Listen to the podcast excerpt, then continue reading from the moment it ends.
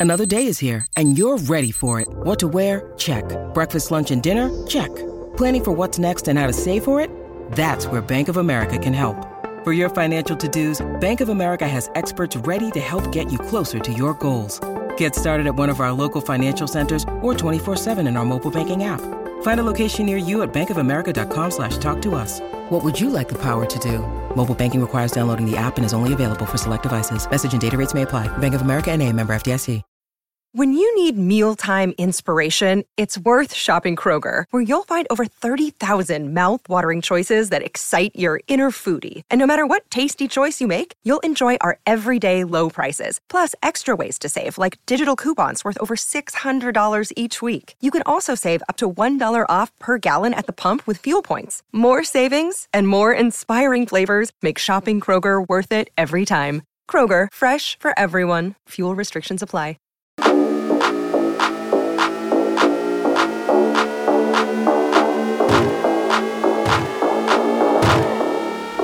Welcome to the Ramon Foster Show. I'm your host, Eddie Provident. With me is the man whose name is on the banner, Ramon Foster. Ramon, 4 and 0 Tennessee Vols. I, I put it on Twitter. I owed you uh, an apology. They look good, man. They look for real. You know what? I took a lot of heat from my Pittsburgh family, man, just because I get it. You're, you're Pitt Panthers to the core, even though you're Penn State fans, but never mind that. You know what? No, no Penn State fandom here, man. No Penn State fandom here. no, I know you are blue and true, man. Uh, with that being said, though, man, my Vols are doing pretty good. Top ten for the first time since 2006. Ranked number eight, right? Number, number eight. eight. right now. Seven is no eight or nine, depending on which polls you're looking at. But that's not why we're here today, though, Eddie. Right? As, hey, real quick, as a Pitt fan, I'm rooting for you guys now because the more you win, the better it looks for us. So I'll take look, look at you. I'll, I'll, put the orange. I'll put the orange hoodie on. That's no problem. Just backhanded as heck with it, man. That's crazy. Oh uh, man, Moan. Speaking of backhanded compliments, at least uh, I don't even have a compliment. I don't even have a backhanded compliment for these Steelers.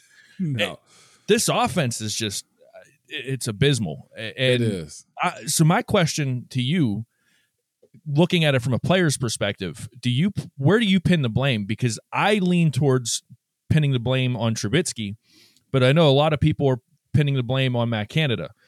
Man, where do you go with that? To me, it's a little bit of both. It it, okay. it really is, man. I think the things that they did well in the Browns game, the pace being able to spread the ball out a little bit. I thought it was good, but I also said this he listened to us too much, us talking heads, us fans of the game, when it comes down to look, well, what about Pat? What about, you know, continuing to stick with the pace that you had throughout the game? There was a, a little bit of decision making, I feel like, on, on, on Mitch's part the overthrowing's got to stop. The decision making has got to get a little bit better when it comes down to him. But we were looking at a little bit of the stat line when you look at like overall, like where players are as far as passing yards throughout the season.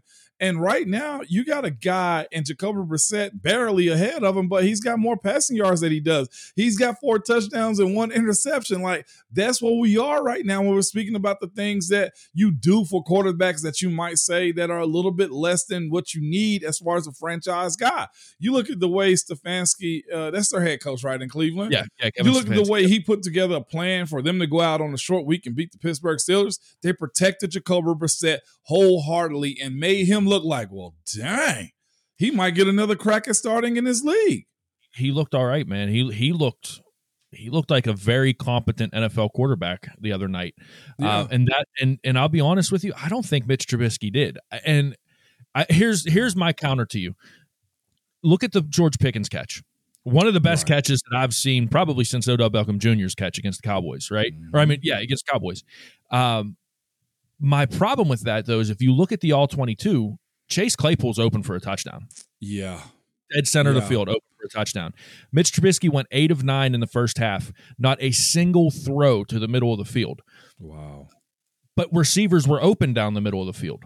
So uh, while I understand that he's not completely, you know, Matt Canada is not uh, innocent here, I still think that, you know, players are getting open and things are developing downfield. Yeah. Why, so why why do you why are you so you know because I'm going to take your word over my over what I see. Why are you still you know like why are you why is Canada your problem? Well, it's it's because you, you either got to like dial it in when it's mm-hmm. practice times. Like hey you gotta go do these things. Or create plays where he's got just one or two options. Like you said if they're not challenging him enough and i know they are in practice so maybe it's on him to re- actually receive the coaching that's coming his way okay. then i, I, I kind of say to him well where's the freedom at? Or do you take do you take mitch's freedom away as far as his ability to be on the run all the time? Like do you make him stop back and say quick throw quick throw quick throw that's what Brissett had this past weekend. And the only reason I'm bringing them up because you got to pretty much put Jacoby Brissett in the same box as you do Mitch Trubisky right? Mm-hmm. Like it's, it's yeah. a group of guys that you look at in this league. You probably say Kirk Cousins is in that box with them also. You also got to kind of say uh, Justin Fields as he stands right now is in that box also. So what do you what have we seen from teams that have those types of quarterback? You put them in the best possible uh, scenarios to be successful. Okay. And that's where I feel like, well, it was just one of those things where it's like, well, let Mitch cook. Well, maybe Mitch doesn't need to cook. Maybe he needs to be served dinner in front of him by getting the ball out fast. If he's rolling out, he's got either low, he, he's got a shallow uh, crossing route to give to him, or somebody that's deeper. Like to be able to be standing still and creating down the field, that doesn't seem to be something he's he's capable of doing the way. And I hate to even draw this comparison, but there's one thing that Ben was able to do to where his nerves didn't allow him to, oh, I just got to chuck it. No, I got to mm-hmm. sit here if I'm scrambling and I got to be able to see where I'm going. If he sees Chase Claypool down the field, that's a touchdown. Yeah. You know? Yep. And and to your point, uh, putting him in positions to succeed.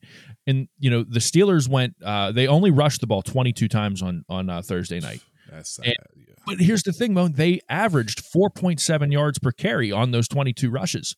Yeah. Why not get Najee Harris more involved? Why not get Jaylen uh, Jaylen Warren more involved? I know Jaylen Warren dropped the ball. Uh, yeah. Uh, you know, he put the ball on the ground, but you know, it wasn't a turnover. And I understand that Tomlin hates that, and I mean, every head coach hates it.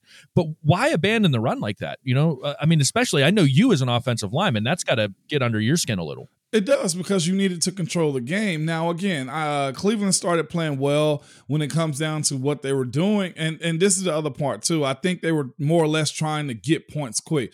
The quickest way to do that is through the air, so you can't overly fault them for this. Uh, but I will say this too: it is to me the idea that they were overworking to get the receivers involved in the game instead of letting the game come to them in a sense. I thought everybody had had their touches. George did, Diontae did, Chase did, everybody except for Pat Freiermuth, okay? But everybody had gotten their touches. Now it's just like let the game come to you. It almost looked like there was it was forced. You know, in the sense of to to make it a a a, a passing type of game. Mitch comes out and says, "Well, you know, I I want to go down the field." And then you have a coordinator that tries to deliver it to him. Meanwhile, Mitch, you got to understand your job right now is to simply win us games. Like you ain't got to go out and be that hero. That's why I'm kind of looking at at Matt Canada more or less and, and saying to him, dude, know your damn personnel. Mm. That's not a guy that's capable of just stringing it out like that. Give him direct plays. Let him call it and haul it. Those check with me's right now is not going to be something that he's afforded to do because his decision making and accuracy while on the run or scrambling or taking bad sacks, you don't get that grace.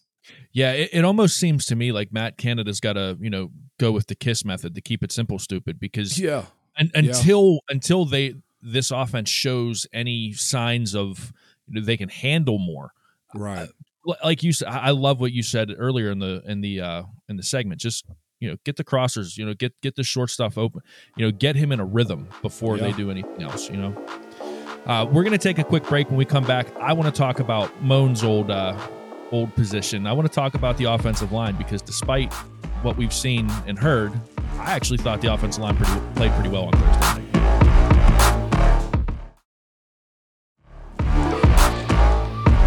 night. welcome back to the Ramon Foster Show. Ramon, on Thursday night, the, I, there wasn't a lot to be optimistic about. Let's be real. The, uh, the didn't look good. Uh, they couldn't tackle. They couldn't. Uh, they couldn't stop. You know the Browns' running game. Two-headed monster, right? Two-headed monster, man. That might. That is the best two-headed monster in the league right now, man. That is a scary tandem. Um, yeah. But the offense came back with not being able to get the ball, you know, get any any movement in the second half. Um, I think four three and outs in a row at one point in time. Yeah. Um, it just there wasn't a lot to be optimistic about. However, and I know you and DK talked about this on Friday in the post game show, but I want to talk about it with you again. The offensive line actually looked good on Thursday night. Yeah. I, I thought they played well. What did you see from your boys? I saw them fight. Um, I saw them move people around. It looked like for for once Okay, they have been on the same level as far as like combination blocks amongst the offensive line. There was communication, and yeah, there was a like a little bit of leakage when it came down to the passing game a little bit. I mean, let's be honest, you got Myles Garrett on the other side. As much mm-hmm. as we know TJ Watt is the best defensive player in the in the league, and it says that because he's got the hardware right now, Myles Garrett is that good too. Okay, yeah, so we can't deny that he's that good. Um, but they were on the same page um, just all across the board this past week. And they, they had a sense of, all right, we know we've been beat down. We know we got to go out there and prove that we can compete with these guys. And they did, man. So I wasn't opposed to it. The sacks on the night, one go to Mitch and one goes to the backfield. Okay, like that's just where it was. And, and especially on the road in that environment, there was poise. Okay, when you looked at that group. If I was with them, can I be real for a second? Absolutely. I'd probably go in that meeting room and look at my corrections. I look at what we did and I say, guys, we took a step tonight. We, hmm. okay, weren't the reason why we lost games tonight. Like I it would have to be one of those type of conversations because uh at, within that team concept, there are individual goals and group goals. That to them, they needed a game like that. Yeah, I agree with you 100%. And you know, you brought up Miles, Myles Garrett um, they held him in check, man. They they yeah. he had uh, I pulled up his stats here that he had uh, two total tackles, um, two assists, mm-hmm. no sack, no no sacks, no tackles for loss. Um, you know he was uh, he he was there late on that you know on that last QB uh, the sack you know like yeah. the, the, hurry, um, but he he they kept him in check. Uh, you know, we talked about in the first segment that the Steelers uh, were averaging 4.7 yards per carry. That's the offensive line, man. Like that's that. Like when you are able to get rip off chunks like that, that's right. that's a lot to do with the offensive line. I, I want like talk about like when you go away when when the offensive line is actually getting a push and and I right. you know saw it Thursday night they were getting the push that was they were moving the defensive line um, but when they get that push and then the offense just decides, you know what, we're going to go away from that. We're going to go away from the run game. We're going to try to establish some kind of passing game. When you're getting into that rhythm, what does that do for an offensive lineman's, uh, you know, the chemistry and the confidence that they're starting to build, and you know, kind of like getting that that groove and that momentum going? Man, you said what does it do uh, when they take it away from yeah, you, when you or when you go away? Yeah, when yeah. when it's Man, it's taken it, away from you, and you know you're you're manhandling the guy in front of you man, it it it it, it's it's one of those situations, Eddie, where it's just like all right, now we're in survival mode. It makes the job a whole lot harder. It really does when you you when you you know got good runs and you got a consistency of getting together, and you don't necessarily in the moment realize it. You know, you just say after the game, man, we should have, and that's what probably happened in that film study is, man, we should have continued to go to this. But when you're trying to win the game, and then like you say, you have those three and outs here or there, it, it the flow of what you are doing is a hard reset, and you just kind of really get on board with the entire team team is doing or what the offense is doing. It's not a bad thing. It's just one of those. And I guarantee you, Matt Canada and his staff look back at it and say, man, we probably should have stayed more consistent at that.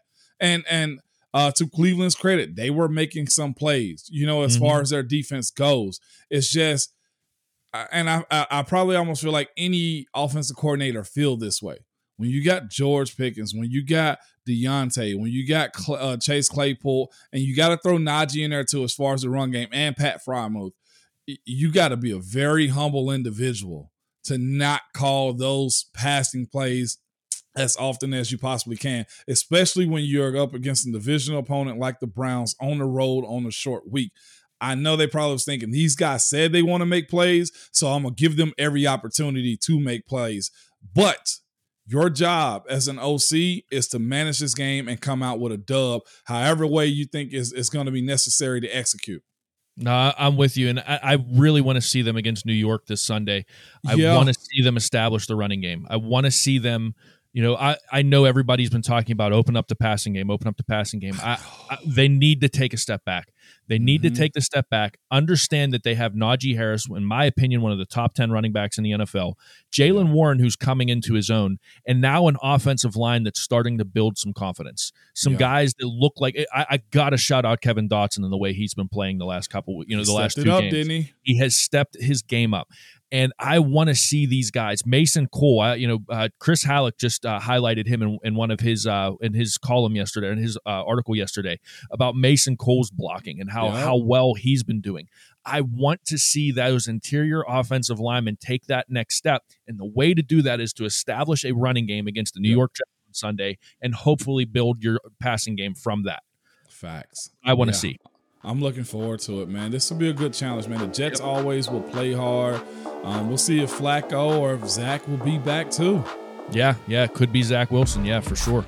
Uh, hey, we're going to take one more break. Uh, when we come back, it's everybody's favorite segment, the only one that matters.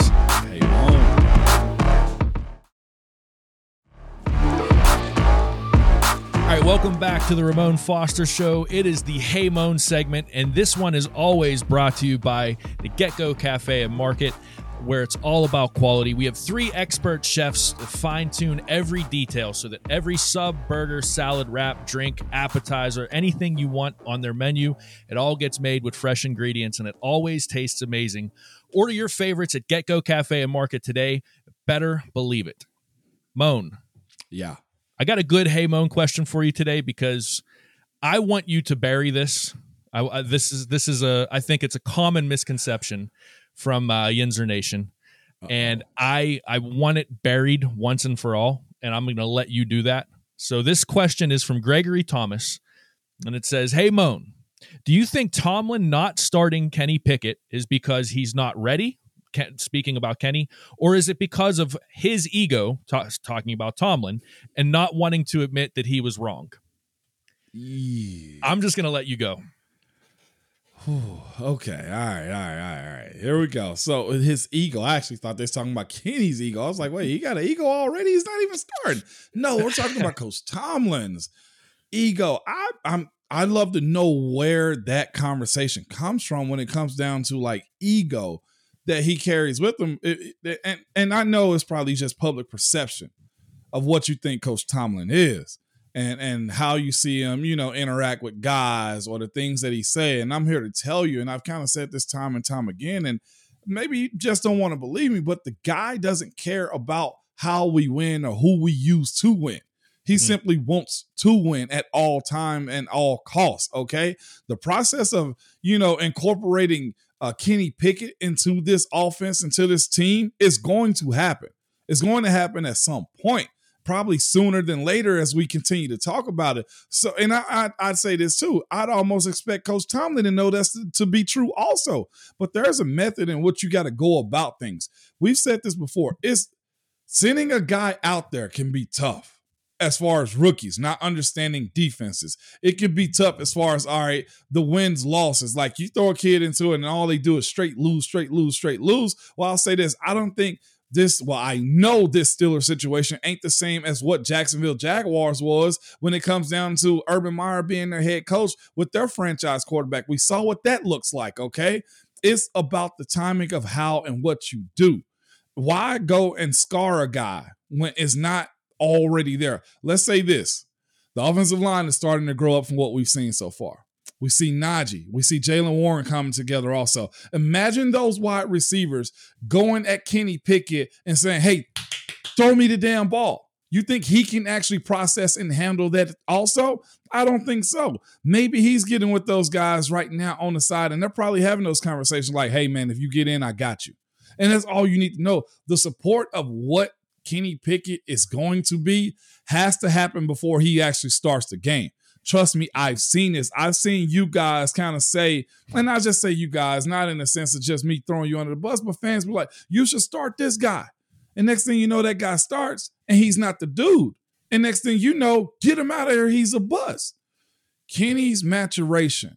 Okay. And let's be real about this too. Having the year that he had coming out of college, there needs to be a reset of him too and not thinking that this is an easy job. Or look, I had an amazing uh, senior year at Pitt. I was a Heisman finalist. I'm just gonna waltz into this and I'm big dog. No, there's a lot more sometimes than just throwing the ball, spinning it, and, and plays. I, I, I, was talking to an all pro safety this morning, Kevin Byard.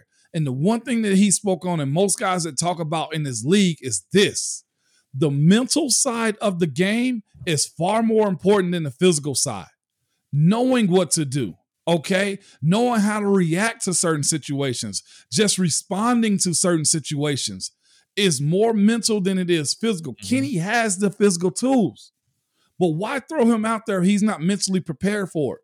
Heck, we're seeing Mitch right now be flustered. Why? Because we're not throwing the ball down the field. Guess what? Kenny has to sit back and say, well, let me just be quiet and let the offense come to me. Like these are the things. So to say that Coach Tomlin is wrong because of ego, sometimes you just gotta just let the process kind of play out in situations like this. See, one one thing that I've learned about Mike Tomlin being around the team for the last, you know, last all of last season and now this season, um, I was of the opinion, Ramon, and I'm I'm not afraid to admit this. I was of yeah. the opinion that it, that it, was time for a change at the head coach position yeah. going in, going into last year. Okay, uh, when you factor in the lack of playoff success, when you factor in just a bunch of different things, you know, I thought, all right, maybe maybe his his message is getting stale. Maybe there is a little bit of an ego thing there. Uh, and then I saw him last training camp, and I mm. saw how he interacted with those players, and I saw how firsthand how he handles these guys and how much these guys respect him.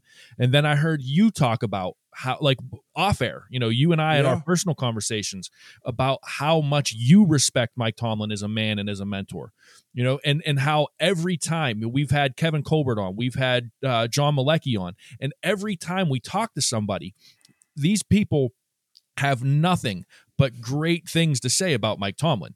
I've never heard any of his former players say a bad word about him. Even Antonio Brown, who was supposed supposed to have left on bad terms, speaks yep. very highly of Mike Tomlin. And we've yep. even saw Mike Tomlin messing around with the Antonio Brown dance in the you know in uh, Marcus in Allen's video, room. yeah, in the locker room. I don't think that it's an ego thing with with Mike Tomlin. I don't think that that's that is ever the case with Mike Tomlin that it's an ego trip or that it's a it's not him not wanting to be wrong. You know, one of his famous quotes is we don't seek comfort, you know? Nope. So he's okay with being wrong. That's what that tells me. And he and the players respect him. I think what this comes down to is a head coach doing exactly what you said, just wanting to be careful with a rookie quarterback who is the future of this franchise. They they spent a number 1 pick, you know, a top 25 pick on this dude. They are trying to make sure that everything that they do sets this guy up for future success, not you know, yep. not short-term stuff. And, and, let's be honest about this too. And I think it got all of us. Everybody to a T that was watching pre-draft probably thought that they were going after Malik Willis. I thought they were 100%. They tricked us all, didn't they? 100% thought it was going to be Malik Willis. And, and, simply because of that, it's probably because they've been doing their study and their homework behind this guy so much. It was like, that's our guy, and we can't let a soul know. Yep. And uh, and I'll just say this: if you're asking for Kenny, and Kenny goes out there right now and has a performance like Mitch did in um in, in Cleveland mm-hmm. or like the Patriots, are you still a Kenny Pickett fan? Like, are you willing to deal with that? Are you willing to say it's okay for him to grow up and just us wait on this to happen? Right. Because he's your guy. I don't yeah. think Pittsburgh's in the business of redrafting quarterback year after year after year after year like some organizations nope. are. You get nope. this one right one time, and I probably, let's be honest, you probably don't see the Steelers going to the Super Bowl this year. But if you stack and build and maybe squeak into the playoffs or have a winning record this year above 500, We've seen worse Steeler teams. Yes, that's how you have. got Ben Roethlisberger. Yes, we have, and that's the other thing. I think everybody in Pittsburgh, myself included, because I I, I am one of the people that's been calling for Kenny Pickett. I'm not going to back down from yeah. that. I, th- I think that he would be a better quarterback in this system personally, but Mike Tomlin knows that better than I do. I will be the first to admit that. But what I think with Pittsburgh is we are so spoiled because Ben Roethlisberger comes in after the Tommy Maddox injury goes out and goes 15 and 1. Right. And he actually didn't have that loss. That loss was the Ravens game that he came into. Right. So he goes undefeated as a rookie until he sees Tom Brady and the Patriots, and then goes on the second season to win a Super Bowl, and then goes on to have a Hall of Fame career. Right. Guys, not every quarterback does that. There are some quarterbacks that go through the growing pains. Look at Aaron Rodgers, sat on a bench yep. behind Brett Favre for what three yep. years? Didn't yep. start until his fourth year in the season or in his in the in the NFL it takes time with a lot of these quarterbacks. They don't come out of, you know, they don't come out of the draft firing on all cylinders. Right. So as much as I want to see Kenny Pickett, as much as everybody else wants to see Me Kenny too. Pickett, yeah, it let's let's let's just down. tamper it down a little bit. Trust Mike Tomlin, trust the coaching staff, and see what happens. Yeah, I'm with you. Um, so we'll see. But again, you know, it's fun to talk about. It's fun to see what'll happen. You know, uh, this is it for the Ramon Foster show today. I will be back with Ramon tomorrow. Uh, DK is taking care of some stuff on uh, on the personal side of things, um, so it'll be Ramon and I again on Tuesday. Uh, we appreciate you all watching, and we'll see you tomorrow.